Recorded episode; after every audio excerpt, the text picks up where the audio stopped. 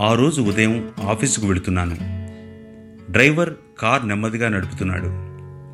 Friends group గురించి మధ్య మధ్య ఆలోచిస్తూ గత వారం వర్క్ గురించి వచ్చిన మెయిల్స్ చూస్తూ కూర్చున్నా.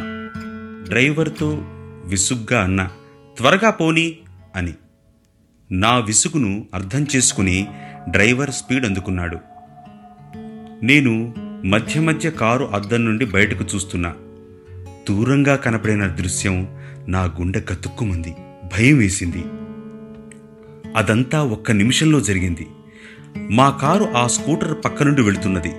ఆ స్కూటర్ పైన ఒక నలభై ఐదు యాభై వయసులో ఉన్న వ్యక్తి కూర్చుని ఉన్నాడు.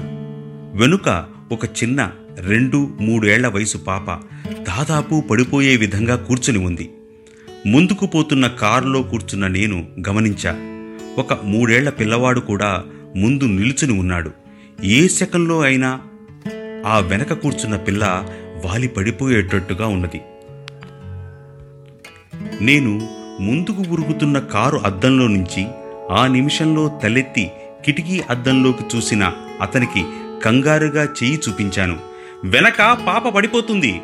చూసుకో అని. మావాడు పూర్తిగా చెప్పేలోగా కారును ఉరికించాడు ముందుకు. నేను వెనక్కి చూడకుండా మా వాడిని మందలించాను. కొద్దిగా చిన్నగా వెడితే బాగుండును అని. ఎందుకు సార్? అన్నాడు వాడు. అప్పుడు చెప్పాను ఓ చిన్న పాప స్కూటర్ మీద వెనక కూర్చొని ఉంది. ఆ వ్యక్తి చూడటం లేదు. ఏ మూమెంట్లోనైనా పడిపోవచ్చు అని. మలుపు దాటుతున్న ముందుకు పోతున్న నాకు వెనక చూసినా కనపడదు అని తెలిసి డ్రైవర్తో అన్నాను. ఏంటో కర్మ అనవసరంగా వేగంగా వచ్చాం. ఆ పిల్ల పడిపోతుందేమో. పసిపిల్ల దెబ్బ తగులుతుందేమో. మనం ఆకి అతనికి చెప్పి ఉంటే బాగుండును అని పదే పదే అనుకున్నాను కూడా. మా డ్రైవర్ ఏదో అనబోతూ ముందుకు వెళుతున్న మరో కారు అడ్డు రావడంతో కొద్దిగా స్లో చేశాడు. కొద్దిగా స్లో అయిన మా కార్ అద్దం మీద చాలా గట్టిగా చాలా గట్టిగా ఎవరు గుద్దుతున్న సౌండ్ వినపడింది తల తిప్పి చూశాను. అతనే చాలా గట్టిగా ఆ స్కూటర్ మీద ఉన్న వ్యక్తి నా కారు అద్దం మీద కిటికీ అద్దం మీద బలంగా మోతున్నాడు నాకు అర్థం కాలేదు. అద్దం తీస్తూ కిందకు మా డ్రైవర్తో చెప్పాను కాస్త స్లో చేయి అంతకన్నా అంత వేగంగా ఆ వ్యక్తి అలా ఎలా మా దగ్గరకు వచ్చాడు? అలా ఎందుకు అలా కొడుతున్నాడు? నా కార్ అద్దం మీద నాకు కింద కంగారు వేసింది. అతన్ని చూసి కాదు అంత వేగంగా వచ్చిన అతని వెనక కూర్చున్న పాప గురించి. అప్పటికే ఆ పిల్ల గట్టిగా అతన్ని పట్టుకుని ఉంది. ఖచ్చితంగా మరో నిమిషంలో పడి తీరుతుంది నడి రోడ్డు మీద. అందున ఆ కోడలిలో. నేను మాట్లాడేలోపు రౌద్రంగా అతనన్నాడు. ఏం ఏం అని? నాకు అర్థం కాలేదు. ఏమైంది? ఏమైంది? అన్నాను. ఏంటి? చేయి చూపిస్తున్నావు? అన్నాడు. అప్పుడు అర్థమైంది.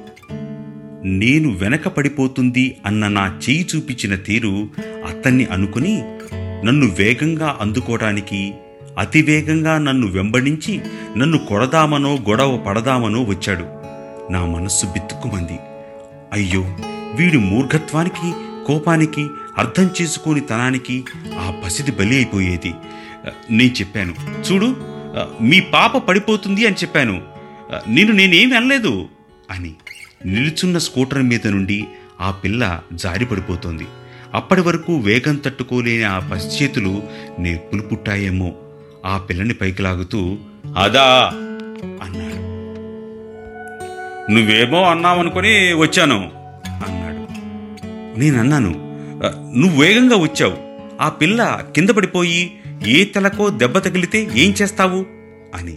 అదా సరేలే అంటూ ముందుకు కదిలాడు. అతను సమాధానం చెప్పకుండానే ముందుకు వెళ్ళాడు. ఆ పాప చిన్న చేయితో నవ్వుతూ టాటా అన్నది నాతో. అతను వెనక్కి చెయ్యి పెడుతూ వారిస్తూ అన్నాడు ఆ పాపని. వదిలే. మా డ్రైవర్ నాతో అంటున్నాడు. వదిలేండి సార్ జనాలంతే.